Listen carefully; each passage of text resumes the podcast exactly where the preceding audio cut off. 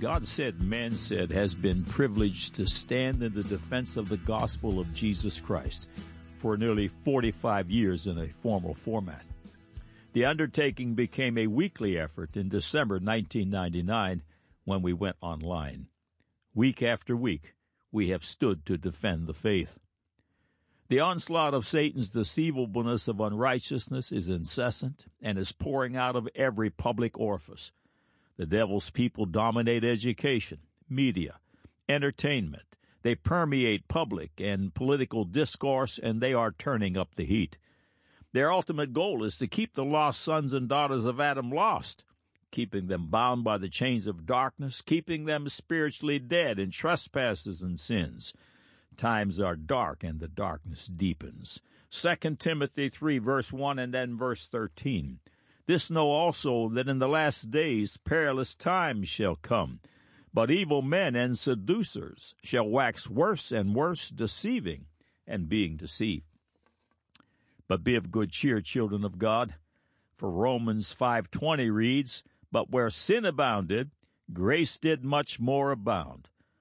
The smallest candle cannot be overcome by the deepest darkness, no matter how wicked. Consider that the candle's greatest friend is gross darkness, for it is in this setting that the candle's glorious attributes are most profoundly felt. Shine on, children of God, shine on. God said man said has defended against the plethora of challenges to the Holy Bible championed by the unwashed, but the Word of God has trounced them soundly without exception. Yet these challengers refuse to acknowledge the supremacy of God's book. The Lord speaks to the Apostle John in Revelation 22 10 and 11, and he saith unto me, Seal not the sayings of the prophecy of this book, for the time is at hand.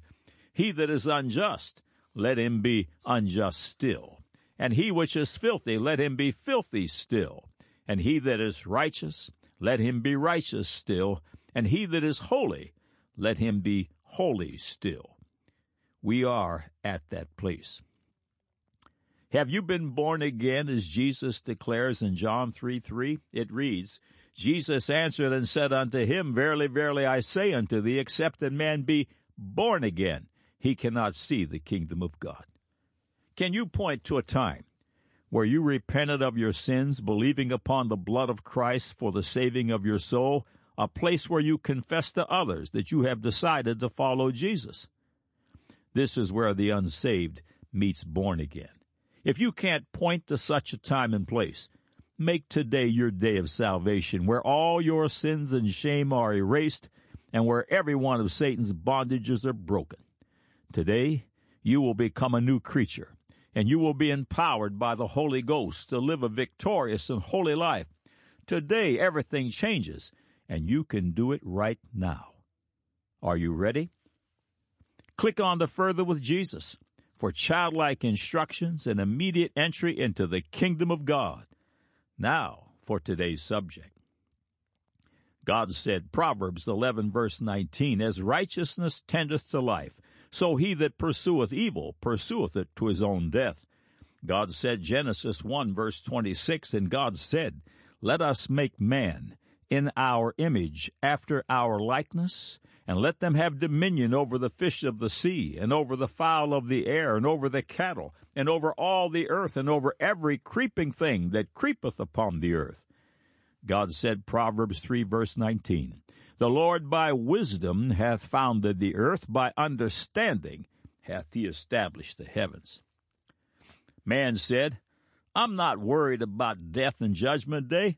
I'm young and full of lusty pursuits. God made me that way, didn't he? Don't forget, God is love, and he'll forgive me for all my dirty deeds anyways, right? Now the record. Welcome to God Said, Man Said, feature article 957 that will, for the 957th time, certify the glorious inerrancy found in God's Holy Bible. All of these faith building features are archived here in text and streaming audio for the edification of the blood bought and as a platform from which to fish for the lost souls of Adam. Every Thursday Eve, God willing, they grow by one. Thank you for coming. May God's face shine upon you with light and truth. This is installment 37 in the God Said, Man Said Jot and Tittle series, where in rapid fashion we supply one God proof after another. Prepare for God proofs 271 to 276. All the loopholes have been closed. No reasonable doubt remains. The sinner is just not willing to pay the price. God proof number 271, Proverbs 10, verse 16, and also chapter 11, verse 19. The labor of the righteous tendeth to life, the fruit of the wicked to sin. As righteousness tendeth to life, so he that pursueth evil pursueth it to his own death. People who have rejected God, those who hate the principles of Christ, the disobedient, the atheists, and agnostics, all have something in common beside their disregard for their Creator. The bad fruits of their disregard and the final hopelessness and terror that surely awaits them. Dr. Andrew Newberg and co author M.R. Waldman share information on a study of religion and health in their book, How God Changes Your Brain. In one of the few studies to examine the potential health risk of religion, university researchers Kenneth Pargament and Harold Koenig found that religious struggle, defined as people who feel that they are being punished by God, possessed by demons, or who experience religious and spiritual discontent, significantly shortened one's lifespans. Furthermore, if you find yourself ruminating on guilt and fear, or harboring negative attitudes toward God, clergy, and other church members, you will also be inclined to poor health and depression. People who have an anger at God have more medical problems and poor recovery rates from illnesses and hospitalization, and patients who struggle with religious issues over time are particularly at risk for health. Conversely, to the result of those who reject God, the deeds of the righteous tendeth to life. Much scientific research exists on this matter. One particular discovery revealed that those who attend church more than once a week live 11% longer, or about eight years, and not just longer, but even more abundant life. The benefits of the cross are immeasurable. God proof number 272, 2 Samuel chapter 5 verses 6 through 8. And the king and his men went to Jerusalem unto the Jebusites, the inhabitants of the land, which spake unto David, saying, Except thou take away the blind and the lame, thou shalt not come in hither thinking David cannot come in hither. Nevertheless, David took the stronghold of Zion, the same as the city of David. And David said on that day, Whosoever getteth up to the gutter, and smiteth the Jebusites, and the lame and the blind that are hated of David's soul, he shall be chief and captain. Wherefore they said, The blind and the lame shall not come into the house. I need to know is God's word really the supernaturally dictated, eternal words of an almighty creator? Is God's word true and righteous altogether? Is it right? Everything, absolutely everything depends on it. God Said, Man Said uses four proof platforms to establish answers to all of the above questions. The first proof platform is archaeology, which is listed second from the top on the navigation bar to the left. Here, God said, man said employs archaeology, paleontology, geology, chronology, ancient history, societal records, and microbiology to confirm the Word of God. Bizarre pronouncements in God's words are all proven beyond any reasonable doubt. A sampling of the subjects covered include creation, a 6,000 year old earth, Adam's rib, Adam and Eve, the fall of man, the tree of life, Noah's flood, the Tower of Babel, Sodom and Gomorrah, Jacob's sheep, Joseph in his coat of many colors, Moses in the Red Sea, Joshua fit the battle of Jericho, and so many more, all true and righteous altogether.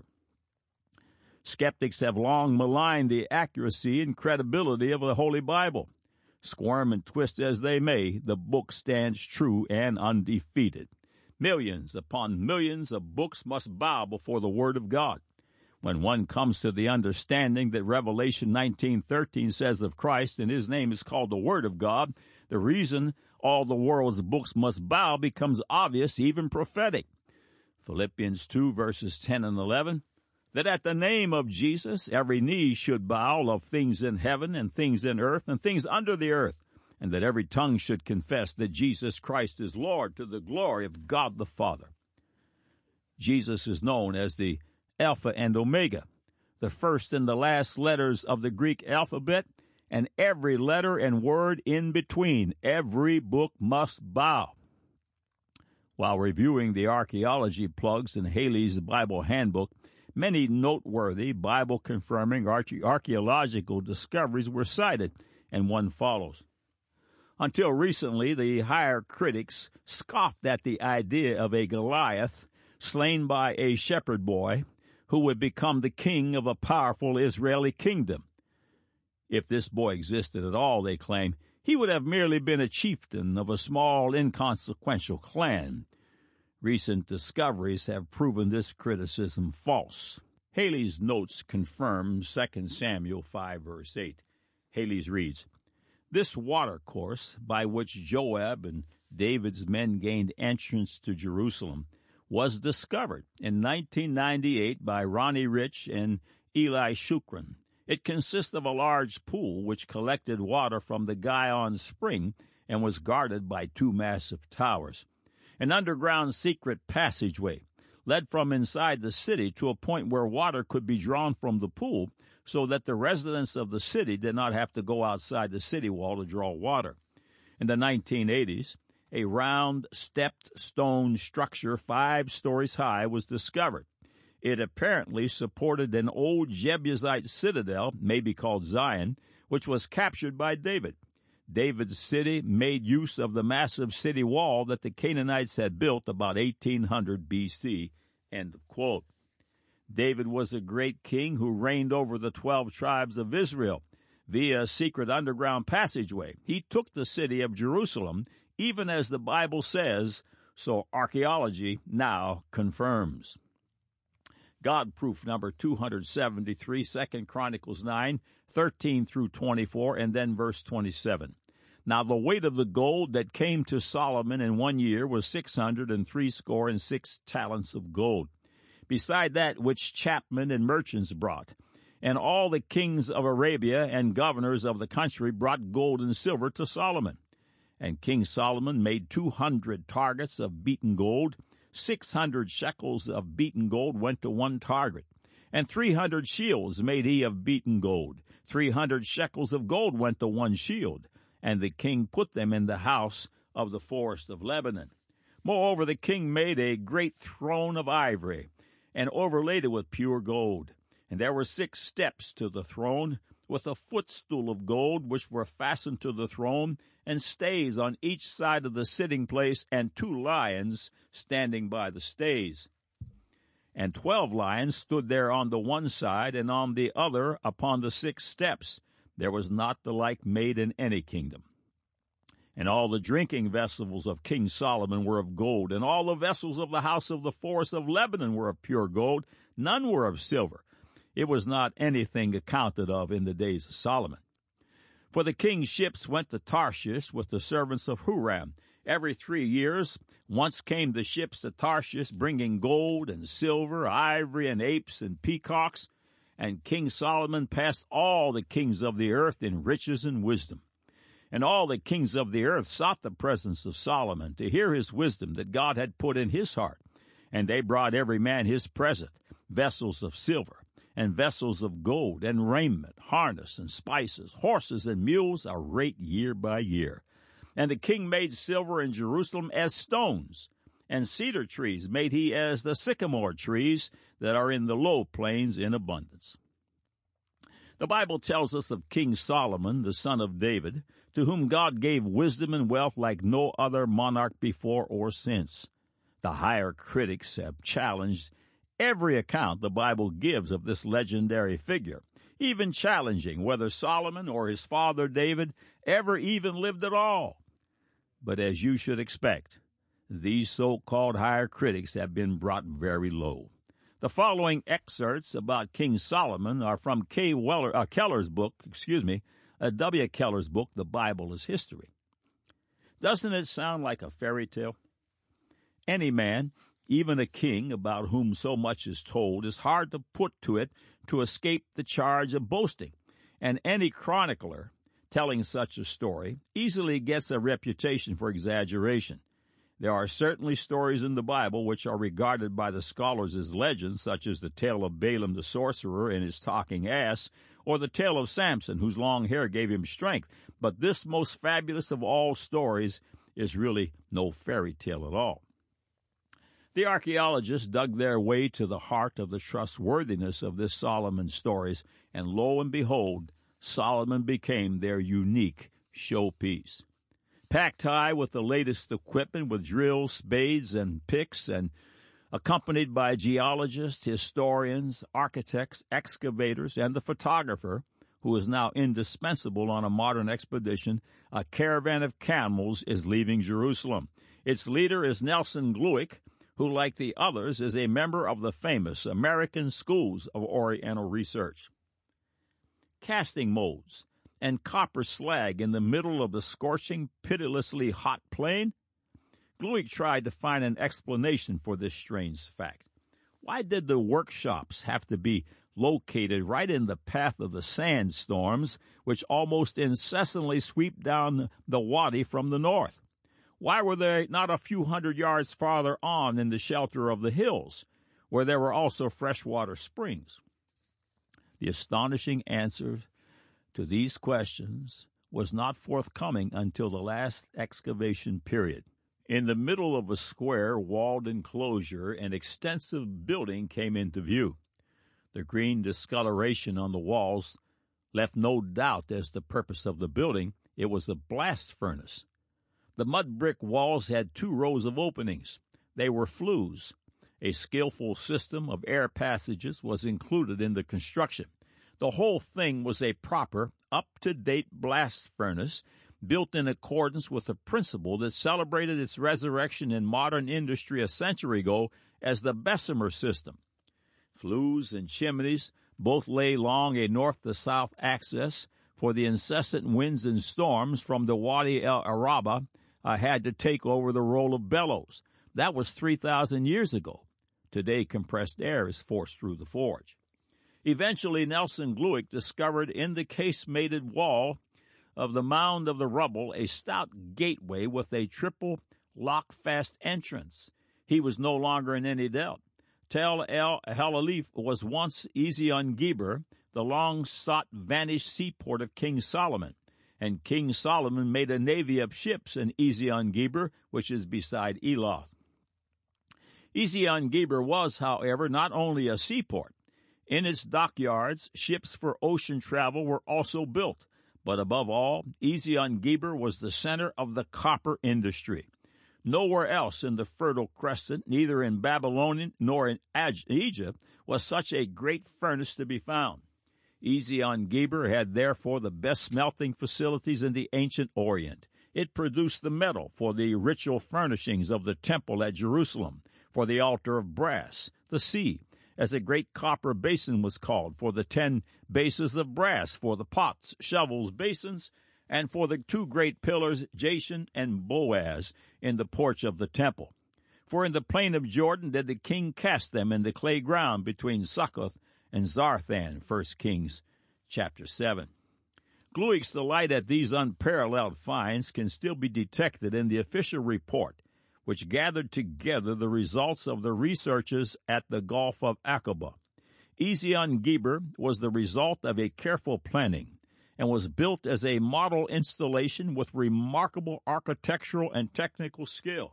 In fact, practically the whole town of Ezion Geber, taking into consideration place and time, was a phenomenal industrial site without anything to compare with it in the entire history of the ancient Orient. Ezion Geber was the Pittsburgh of old Palestine, and at the same time its most important seaport. King Solomon, whom Glueck describes as the great copper king, was on this basis reckoned among the greatest exporters of copper in the ancient world. Research on other sites completed this picture of Palestine's economy under King Solomon. End of quotes.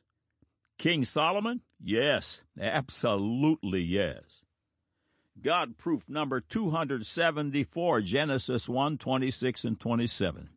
And God said, Let us make man in our image, after our likeness, and let them have dominion over the fish of the sea, and over the fowl of the air, and over the cattle, and over all the earth, and over every creeping thing that creepeth upon the earth. So God created man in his own image. In the image of God created he him. Male and female created he them. What fully flies in the face of evolution and the idea that time, chance, and necessity will create some kind of evolution? The human brain. How did the human brain evolve as a result of time, chance, and need into its mysterious magnificence when it has capabilities that modern neuroscience is only just beginning to understand? The subconscious mind is truly a marvel of marvels. Dr. Bruce Lipton, stem cell biologist, educator, pioneering researcher, and author, had this to say about the subconscious in his book, The Biology of Belief. When it comes to sheer neurological processing abilities, the subconscious mind is more than a million times more powerful than the conscious mind. However, neuroscience has now established that the conscious mind runs the show at best only about 5% of the time. It turns out that the programs acquired by the subconscious mind shape 95% or more of our life experiences. The earlier subconscious mind is our autopilot. The conscious mind is our manual control. For example, if a ball comes near your eye, the slower conscious mind may not have time to be aware of the threatening projectile. Yet the subconscious mind, which processes some 20 million environmental stimuli per second versus 40 environmental stimuli interpreted by the conscious mind in the same second, will cause the eye to blink. The subconscious mind, the most powerful information processor known, specifically observes both the surrounding world and the body's internal awareness, reads the environmental cues, and immediately engages previously acquired behaviors, all without the help of supervision or even awareness of the conscious mind. End of quotes. No, you didn't evolve from some primordial slime, and your cousin is not a banana. You were made in the image and likeness of God, and His godlike capabilities dwell between your ears. God proof number 275, Genesis 1, verse 1. In the beginning, God created the heaven and the earth. Exodus 20, verse 11 For in six days the Lord made heaven and earth, the sea, and all that in them is, and rested the seventh day. Wherefore the Lord blessed the Sabbath day and hallowed it. In the book 20 Evolutionary Blunders, Dr. R.J. Guliuzza highlights Haeckel's embryos in Blunder 14. Acts and Facts briefly list Dr. Guliuzza's credentials. Dr. Guliuzza is ICR's national representative. He earned his MD from the University of Minnesota, his Master of Public Health from Harvard University, and served in the U.S. Air Force as 28th Bomb Wing Flight Surgeon and Chief of Aerospace Medicine. Dr. Guliuzza is also a registered professional engineer. Blunder 14 of 20 evolutionary blunders reads Haeckel's embryos add to the long list of frauds in evolutionary theory. In 1874, Ernest Haeckel published a set of drawings that allegedly depict the developmental stages of a human embryo. They show a fish like form changing into a salamander like form, then a turtle like form, then a pig like mammal, and finally a baby. Evolutionists conjure, conjure up imaginary visions of these embryos supposedly reenacting our evolutionary history as they develop. Eventually, in the words of famous evolutionist Stephen Gould, they were discovered to be fraudulent. Haeckel so grossly distorted the embryos that they went beyond artistic license. According to another evolutionist, it looks like it's turning out to be one of the most famous fakes in biology. These drawings, persuasively promoted three powerful evolutionary concepts. First, life evolved from primitive animals to complex humans. This fact is seen in the supposedly non human structures that humans possess during development. My textbook commented For example, the early human embryo has a well developed tail and also a series of gill pouches in the pharyngeal region. Second, as my textbook went on to say, human and fish embryos resemble each other because human beings and fish share a common remote ancestry.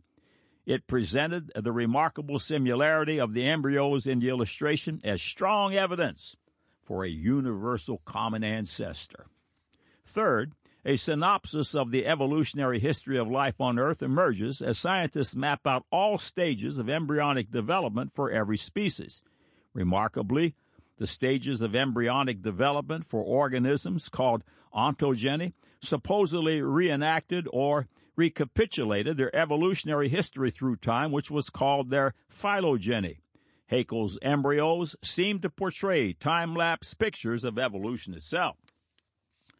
Those concepts remain cemented in contemporary evolutionary thinking. During medical school in 1992, my graduate level human development textbook contained the same drawings and concepts. As a student, I implicitly accepted concepts built from Haeckel's drawings as truthful. Belief in evolution seemed reasonable.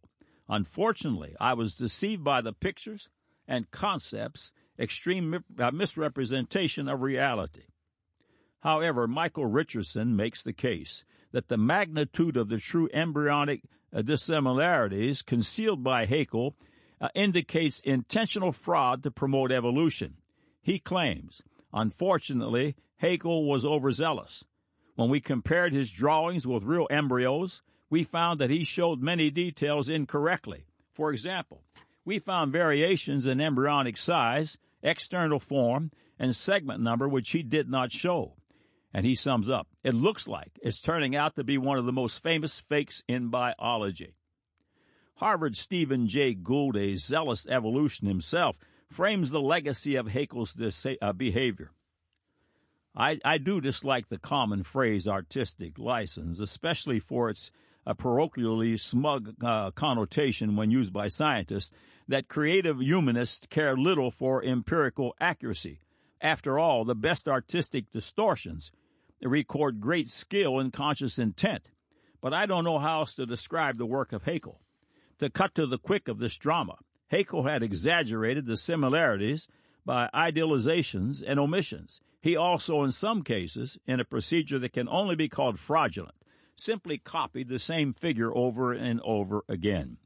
Haeckel's drawings, despite their noted inaccuracies, entered into the most impenetrable and permanent of all quasi scientific literatures, standard student textbooks of biology. Once ensconced in textbooks, misinformation becomes cocooned and effectively permanent because, as stated above, textbooks come from previous texts.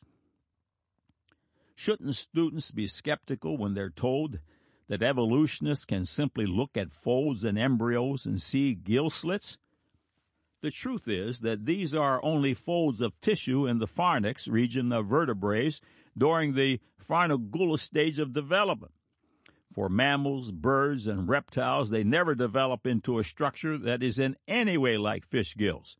In humans, for instance, this fold tissue develops into cartilage or bone for the jaw, inner ear, hyoid, and voice box. Muscles for the face, temple, and neck form out of them, as well as the thyroid, parathyroid, and thymus glands. No evidence exists that they ever resembled an adult fish or that throughout human history they lost the ability to form fish like structures and now form new ones. Regarding Haeckel's biogenic law of recapitulation, Richardson's work in the 1990s demonstrated that concept was utterly incorrect. His results confirmed what Keith Thomson, president of the Academy of Natural Sciences, declared in 1988 surely the biogenic law is as dead as a doornail. The human tail is another misnomer born of evolutionism's look, imagine, see methodology. What we actually see through time uh, are early precursors to the spine, uh, forming the axial skeleton, skull coccyx. In a slightly lagging sequence, the rest of the embryo grows from the head to rump on this foundational framework. So when evolutionists see a lower portion of the axial skeleton where the embryo is yet to grow, they see a transient tail.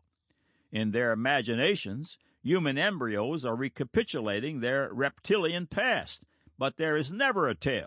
The embryo grows down to its coccyx, which begins anchoring developing muscles of the pelvic floor.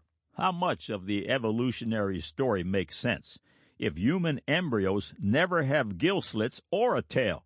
End of quotes.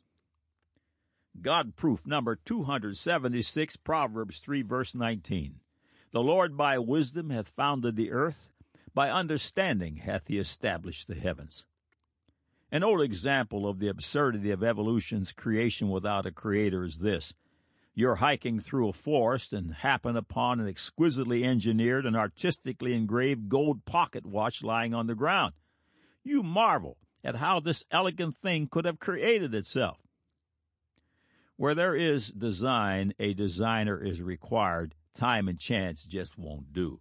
Dr. Tomkins, who holds a PhD in genetics from Clemson, and as director of life sciences at the Institute for Creation Research, made these observations concerning the dragonfly in a feature he authored in the July 2019 issue of Acts and Facts.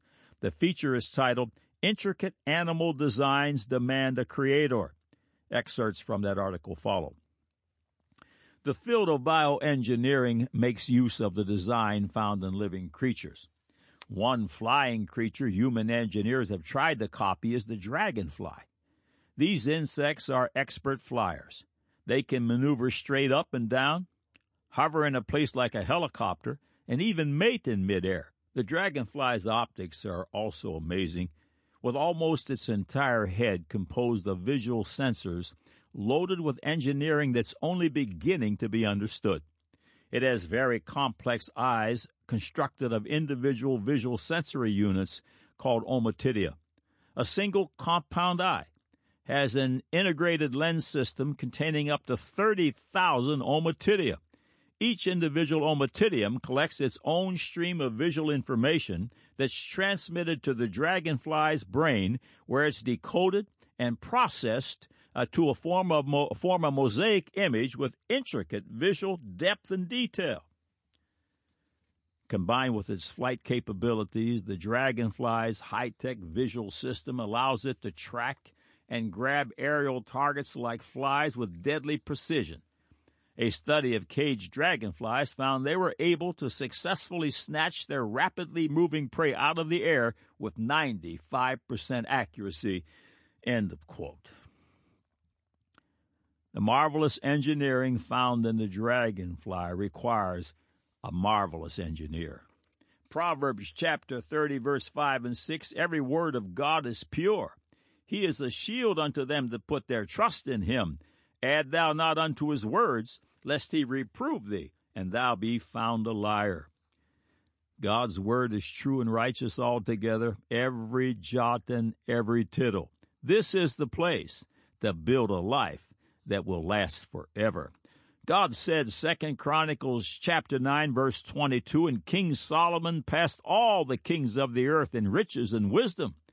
God said, Exodus 20 verse 11, for in six days the Lord made heaven and earth, the sea, and all that in them is, and rested on the seventh day. Wherefore the Lord blessed the Sabbath day and hallowed it. God said, Proverbs chapter 3 verse 19, the Lord by wisdom hath founded the earth, by understanding hath he established the heavens. Man said, I'm not worried about death and judgment day. I'm young and full of lusty pursuits. God made me that way, didn't he? Don't forget, God is love, and he'll forgive me for all my dirty deeds anyways, right? Now you have the record.